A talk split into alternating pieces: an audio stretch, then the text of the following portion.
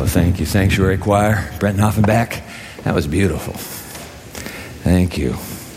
Only in eternity. It takes an eternity to extol you.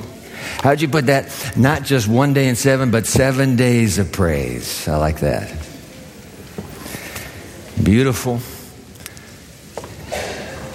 prayer to pray on this Sabbath that ushers in, we say by faith, our new springtime. To pray with you. And then we're going to plunge into this teaching. This is, this is, this is a teaching that needs a lot of prayer. Just like we prayed over little Abigail a moment ago. You guys are so lucky, Seth and Kara. Yeah. So we need God to, to hold us close. We want to hear Him. So let's pray together. Father, we've been much in worship. It's not like we're just kicking into gear now. This is what we do for the final moments. The sun is streaming through these stained glass windows. We believe that spring is coming, and there's just a, there's a joy in the air, even as the choir just sang. This teaching, make it clear. Don't let it be your voice. There are a lot of other voices in us, but let it be your voice, not the preacher's voice, that finally gets through. We pray in Jesus' name. Amen. Once upon a time, Jesus had a hometown. But they didn't believe in him. And so he performed no miracles there. Once upon another time, Jesus had a home church. But they didn't believe in him. And so he performed no miracles there. Hometown, Nazareth, home church, Laodicea. Two very sad stories. What's up with that? No faith. Both the hometown and the home church camping him You stay out there. We'll call you when we need you. And they never needed him. But don't be sad, because the good news is one of the two stories is still being written as we speak. It has a letter. And at the very end of that letter is a promise that is dynamite. I want to share that ending. It's the last letter of the Bible to the last faith community on earth. Don't make the same mistake. Believe. Go ahead and believe in him. And look at the gift. Open your Bible with me, please, to Revelation chapter 3. As we move to the end, this is the first time I preached in spring break ever. Usually take these two Sabbaths off, but you know what? We started a journey and we've got to finish it. The last letter. The last letter in the apocalypse, the last letter in the whole Bible. Revelation chapter 3. Seven churches, seven letters. The last faith community on earth gets the last letter. And look at this dynamite promise that the one who dictated the letter, that would be the Lord Jesus, the risen Christ. Look at this promise right near the end. What is this? Verse, verse 21. Revelation 3 21. To him to her who overcomes. We just talked about winning, didn't we? To him, to her who wins. To him, to her who triumphs. Jesus says, I will grant to sit with me on my throne as I also overcame and sat down with my Father on his throne. That's a promise with one condition. Come on, scribble it down. There, there should be in your worship bulletin a study guide for today. Pull that out and scribble it down. I'll put that on the, uh, the title slide on the screen for those of you watching somewhere. There's the, you see our website, www.newperceptions.tv. Go to that website. You're looking for a series that is about to end. It ends next Sabbath with the biggest secret of all, next Sabbath. Uh, but this one's entitled Game of Thrones, Crown of Thorns, Part One. Okay, let's go. We just read a promise. It, what's the promise? Scribble it down. You will sit with me on my throne one day. This is no mythical Game of Thrones here. This is the real deal. We're talking about the real deal throne, all right? So, what's the promise? You will sit with me on my throne one day. What's the condition? Jot it down. You must first overcome today. Not one day, but today. You must first overcome. Seven letters. Every single one of the seven ends with that, with that promise that begins with the condition to the one who overcomes, to him, to her, to them. Actually, the Greek reads, to the one who keeps on overcoming. to the one who keeps on winning, to the one who goes on from victory to victory day after day. In the Greek, uh, the, the, the tense is continuous action. And by the way, rather dramatic action because this is the word straight off the battlefield. You want to talk about battle. This is battlefield language. When you win a war, this is the language of winning a battle as you move on to win a war. Same word. It's hardly a Game of Thrones. This is mortal combat. Listen to Sigve Tonstad. Put it on the screen, please. Look at, uh, let, let him help us to that metaphor. On the screen, you see it. Awareness of conflict changes the way we construe victory and defeat. While Jesus makes promises to everyone who conquers, with no object in the sentence, it just says conquers. Conquers what? Conquers who? Conquers where? Doesn't say. While he makes that promise to everyone, the tenor of conflict is better preserved if we translate it to everyone who overcomes in the war. Write that down. In the war. It is not wrong to say that the believers overcome or conquer, of course, but it is implied throughout that they are engaged in a war. The war you're talking about. We're talking about the greatest cosmic, the bloodiest intergalactic battle in the collective history of the universe, bar none. The book of Revelation is all about it. We'll go to just one chapter in Revelation. Let me run these by you. Speaking of the war, Revelation chapter 12 on the screen, beginning verse 7. And war broke out in heaven. Michael and his angels fought against the dragon and his angels, and the dragon and his angels fought back. It's obviously a war. But he was not strong enough, and they lost their place in heaven. He, the dragon, was hurled to earth, and his angels with him. Who's the dragon? It's the devil devil. Uh, go, go, go down to verse 12. But woe to the inhabitants of the earth and the sea, for the devil has gone down to you having great wrath. The NIV reads, He's filled with fury. He was hurled because he knows. Now, don't let that misreading catch you by surprise. Let me come back to that. For the devil has gone down to you having great wrath because he knows that his time is short. And once you know it, as his fury intensifies, the end of time accelerates. So this thing is just shoo. One more line at the end of the chapter, verse 17. And the dragon was enraged now. This is at the end. And the dragon was enraged with a woman. She's the symbol of the seven churches of Christianity, 2,000 years. He was enraged with a woman and he went to make war with the rest of her offspring, the remnant. These, these would be the people in the last church, the last faith community. And, and who are they? Who keep the commandments of God and have the testimony of Jesus. People who keep the commandments. What commandments? The Ten Commandments, obviously. All of them, I suppose. Fourth commandment, yep, seventh day Sabbath, remember it and keep it holy, I suppose. Who keep the commandments of God and have the testimony of Jesus. The last war. Some call it the great controversy between Christ and Satan. We're, this, this is no mythical struggle. This is the real deal thing. I want to share a quotation with you. Just came across this. Uh, this stunning depiction last week. Put it on the screen. If the curtain could be rolled back, and each one of us could discern the constant activities of the heavenly family to preserve the inhabitants of the earth from Satan's seductive wiles. They, we, would see that the armies of heaven are in continual warfare with satanic agencies to obtain victories in behalf of those who do not sense their danger and who pass and who are who are passing on in unconscious indifference. I mean, look at you and I are sitting here. We just had great music. But there's this war going on at this very moment. We, man, the sun is out. The music was great. I'm glad to be alive having no clue that if our ears would open and this curtain would be drawn aside, there is this massive struggle for every human being baby, boy, man, woman, all the way through life. Right now. We don't take the war seriously. Come on, let's be honest. We just don't. We're so used to being here, and we love it here, and why not? Right now, for us, everything's coming up roses. Wait a day or two, and life changes, of course. Yeah. So keep going. Angels are belting the world. Ooh, angels are belting the world, refusing Satan his claims to supremacy. You remember that, that little village called Dothan?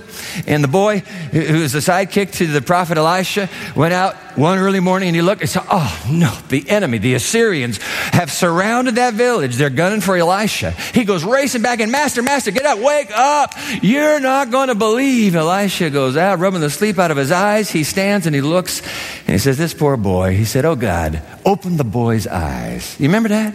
And the boy looks when his eyes are open and he sees the hills covered with these, what was it?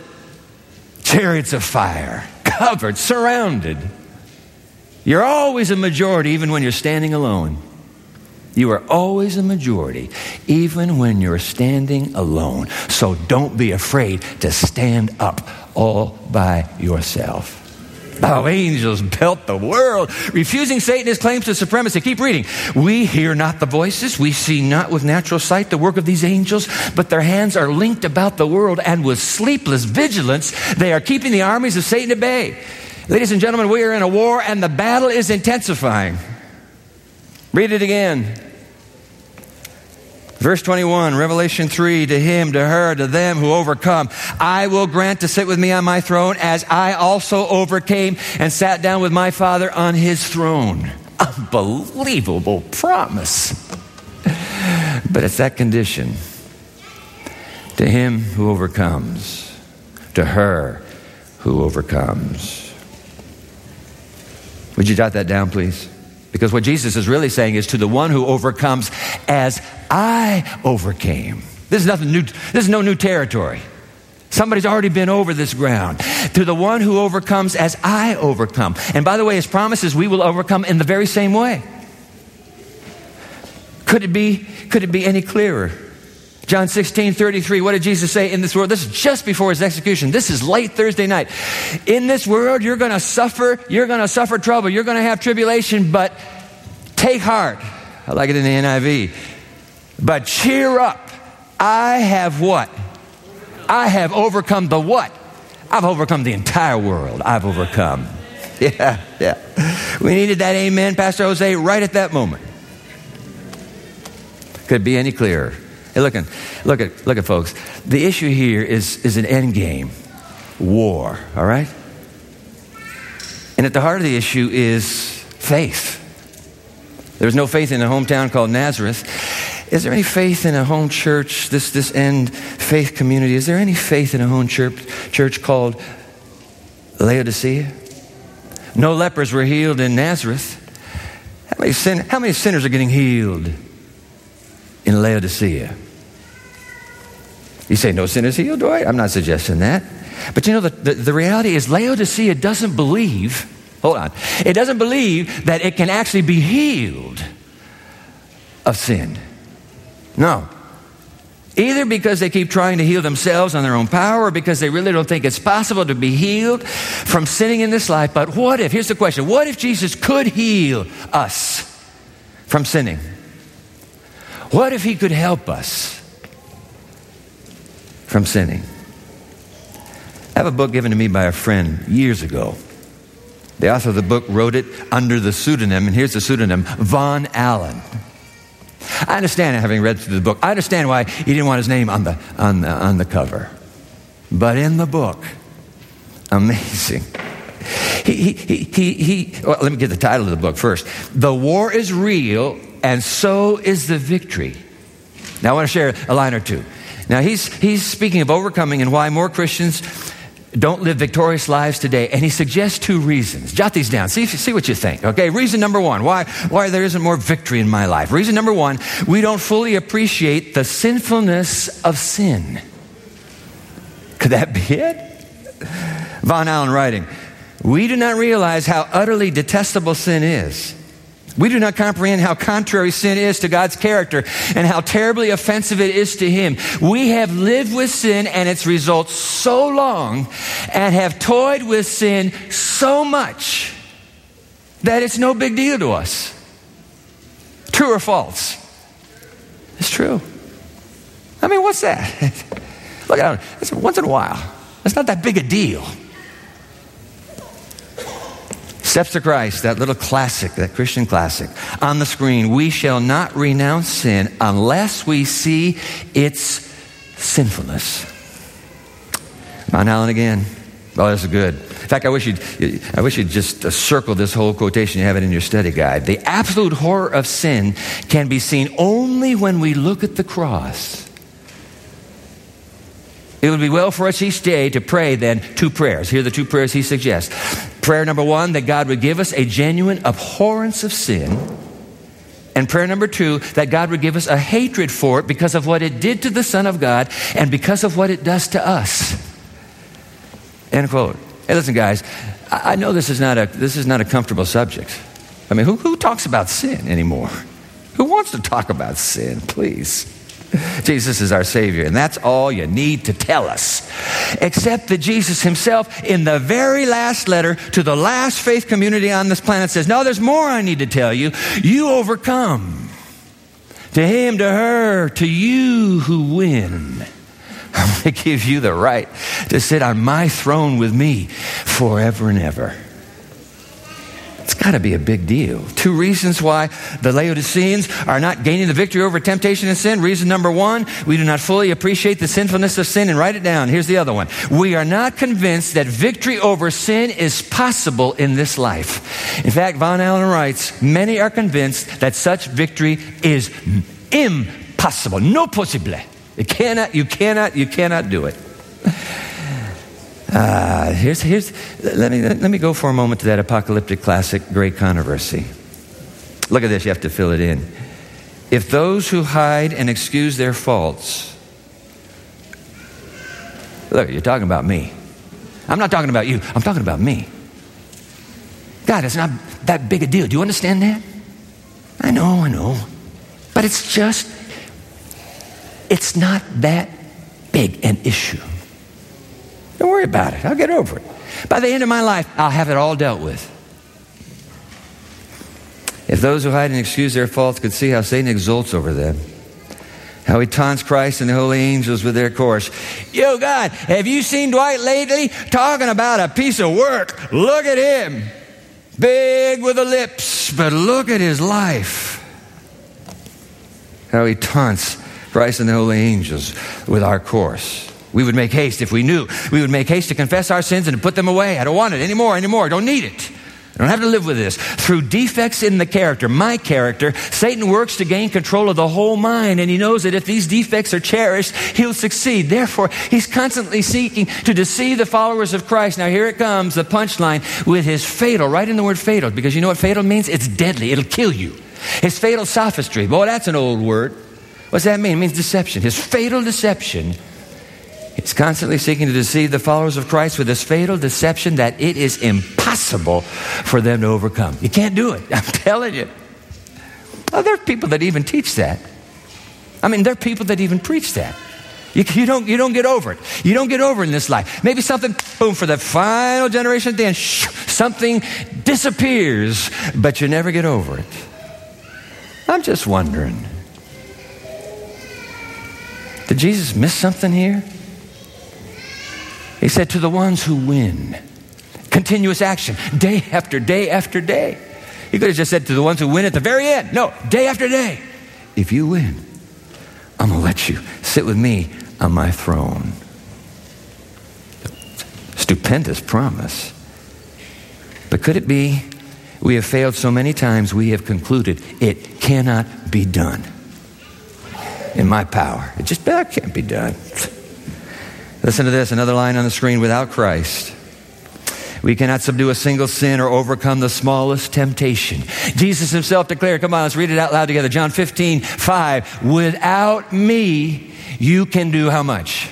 Come on, let's do that again. Without me, you can do nothing. Zero, nada. You cannot do a thing without me.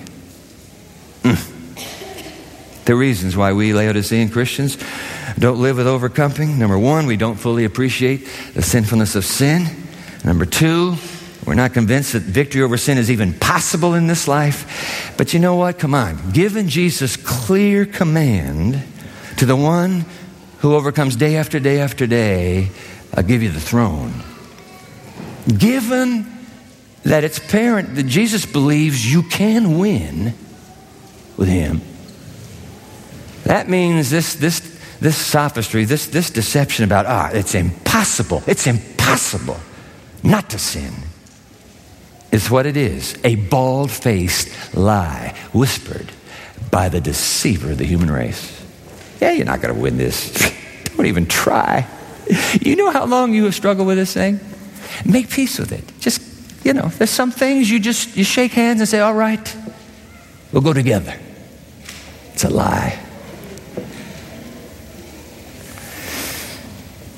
How do I know? Look at this. Philippians 4:13. Come on. Uh, let's read this out loud. This is too good. We can't just keep this to ourselves. Read it out loud with me. For I can do all things through Christ who strengthens me. Ladies and gentlemen, how many things can I do through Christ? How many things? I suppose that could also mean I can overcome through Christ who strengthens me. True or false? It's got to be true. If I can do all things through Christ, then that surely includes winning day after day after day. You're saying, Dwight, you're never going to sin? I'm not saying you're never going to sin. I'm talking about winning. I'm tired of focusing on sinning. He doesn't say, he doesn't end the letter to Laodicea, and all those who quit sinning will sit with me on the throne. No, he doesn't put it in the negative. He says, let me, let me, let me give it to you in the positive. All those who win day after day, you'll sit with me on the throne. I'm not talking about wimping out, I'm talking about winning out until the very end. You say, Dwight, you're still talking about an impossibility. Well, take that up with, with Paul in Philippians 4.13. And by the way, here's one more. Just in case you had a question about Philippians 4:13, look at Jude 24, next to the last book of the Bible on the screen. Now to him who is able to keep you from what? From what? From falling and to present you faultless before the presence of his glory with exceeding joy. He can keep you and me from losing. That falling isn't just stumbling around. Come on, Dwight. It doesn't mean keep you from sinning. It means exactly what you said, stumbling around. Oh, really? I keep by, uh, with all my Bibles on, on, the page for Jude 24 this one liner, but put it on the screen as well. He who has not sufficient faith in Christ. You see, this whole thing is about faith. Do you believe it or not? Nazareth didn't believe it. Laodicea didn't believe it. That's why he's outside. They kept him out. Are, we keep, are you keeping him out now? Are you keeping him out now? Sophisticated mind and life that you are, are you keeping him out when he wants to come in? Okay, how's this go here? He who has not sufficient faith in Christ to believe that he can keep him from sinning, write that in. He can keep you from sinning. Has not the faith that will give him an entrance into the kingdom of God. Hey, listen, that's a, that's a no brainer. Because if you don't believe that Jesus, Jesus can keep you from sinning today, why would you, why, how would you have enough faith to say, I believe he could take me to heaven? If you believe that he can take you to a place you have never seen, and but do not believe that he can help you with a problem you can't see, why would you go there when you can't deal with it here? Without that faith, we don't have faith enough to enter heaven. We're no better than the people in Nazareth. And there'll be no miracles among us because there's no upper overcoming within us. To the one who overcomes as I overcame, declares the Lord of Laodicea. I want to go to 1 John 2 because the writer of Revelation wrote a letter uh, just near the end of the Bible. I wish you could have been here during Sabbath school. This place is full. From the center aisle forward, filled with our kids and our Sabbath school leaders. God bless our Sabbath school leaders. I'm so proud of them. Glennis Bradfield and her team, I think it's from zero up to fourth or fifth grade. And they brought a chemistry professor in who said, I- am going to talk about First John. Well, my ears pricked up because that's exactly what we were going to talk about this morning. So we snapped some pictures, a little fuzzy, but this happened about 60 minutes ago in this space. When he, David Randall, this is David Randall, one of our chemistry professors on campus, he said, Hey, I want to show you something. Let me see that picture of David Randall. All right, but I need to see, did, did you get a picture of the flask? We haven't even had a chance to look at these. Uh, apparently, they're not changing it. But he stood up here. Oh, yeah, the flask is in his other hand. I'm sorry. You see that dark thing in his other hand? That's, that's a glass canister. You see that? And he put iodine in it. He says, This is sin.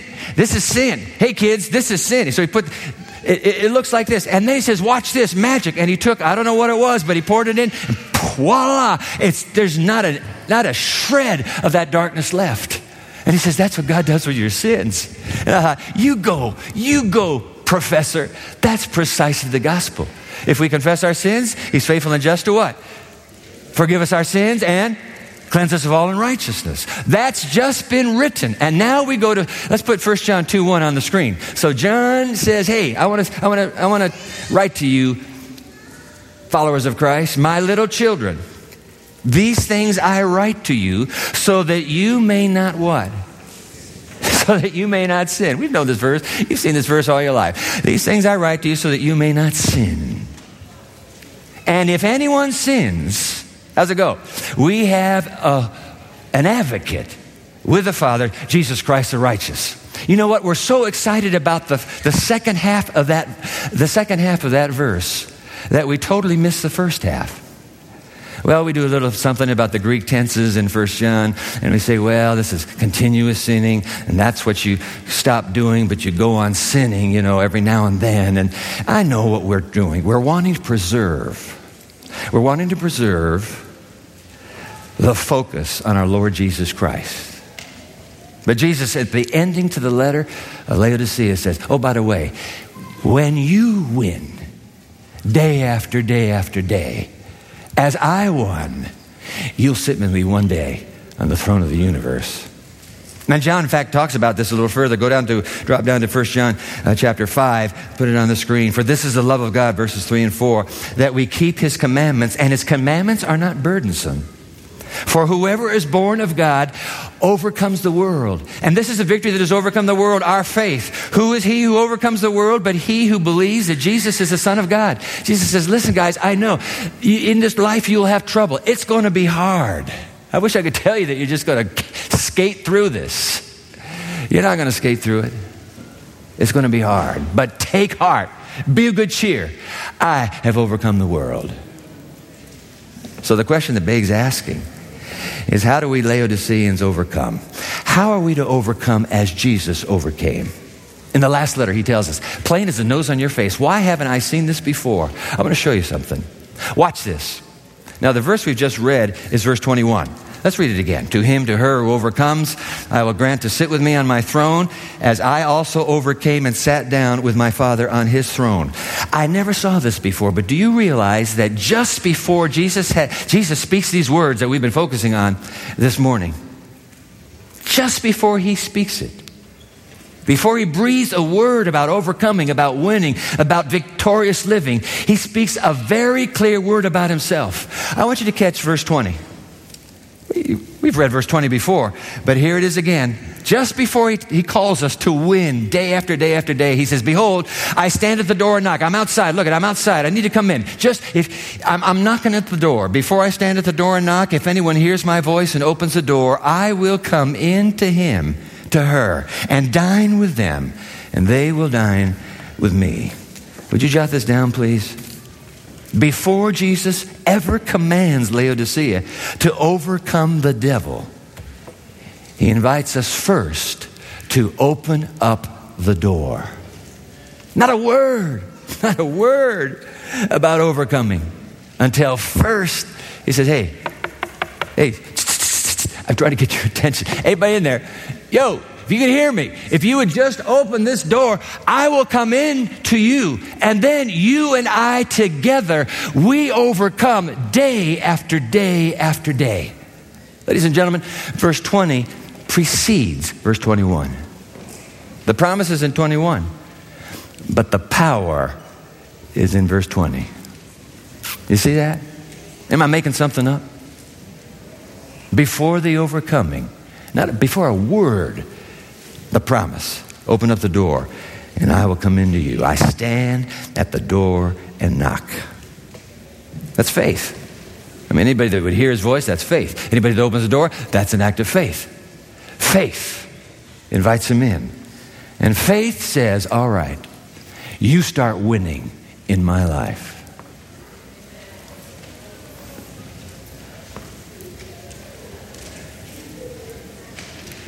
The issue is faith. The, the issue is believing.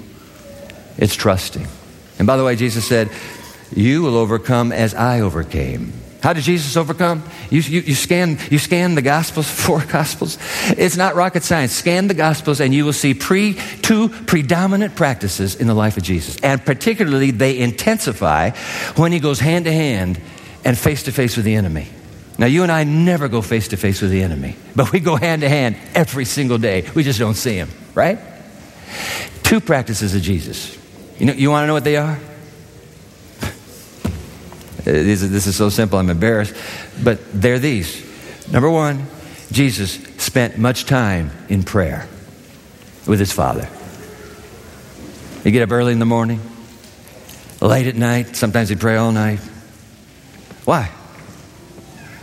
Because overcome, overcoming necessitates these two practices. Much time in prayer. And practice number two, Jesus consumed the word as if it were bread. He feasted on it. He ate that word. He prayed, he read. He prayed, he read.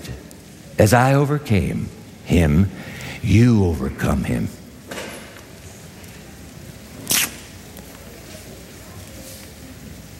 Does that seem too simplistic?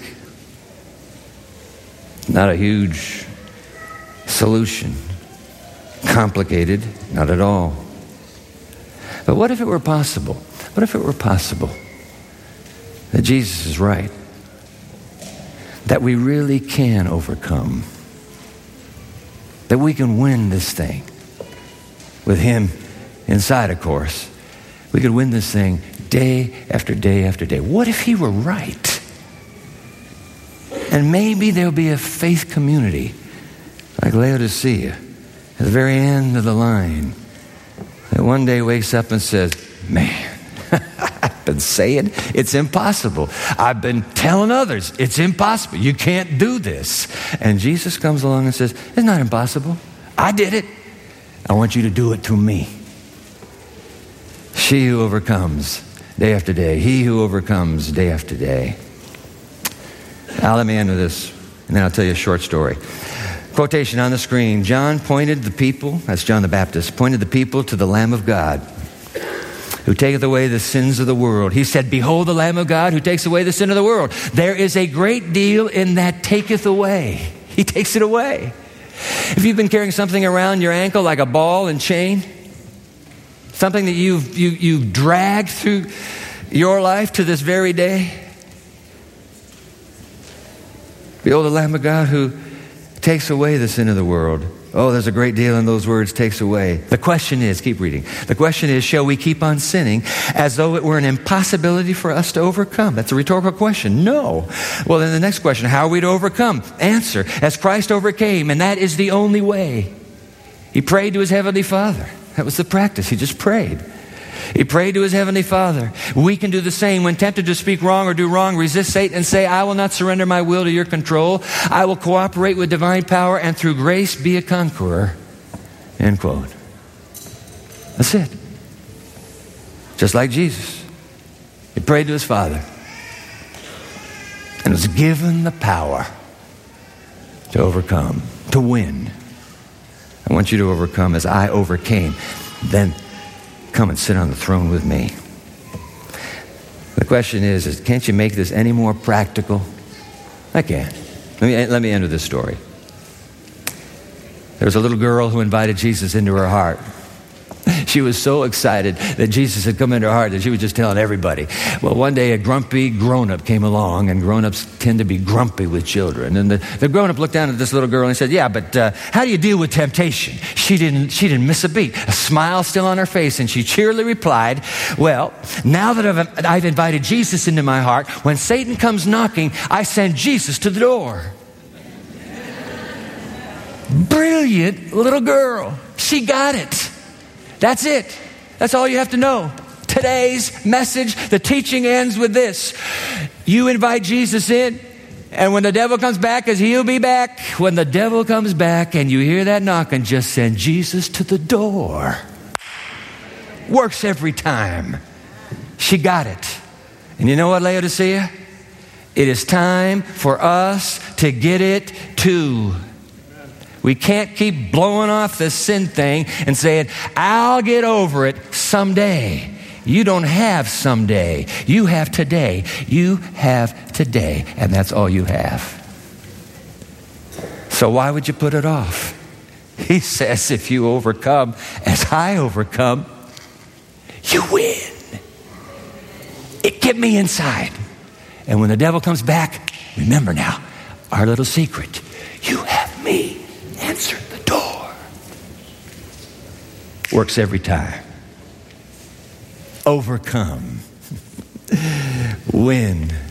You can because He can. Yes, you can because He can. Don't you let nobody tell you you can't stop that sinning. Whatever that sinning is, you can stop it through Christ. Amen. What do you say? Amen. Come on, guys. This is a tough subject, but we had to deal with it. We couldn't skip it because God's waiting. the planet is a mess. Jesus is coming soon. There is going to be a faith community on this planet, symbolized by this Laodicea. And this faith community is going to rise up and say, you know what? Count me in. You come in, and then count me in. We'll do this battle thing together, and you'll win. I promise you, you'll win.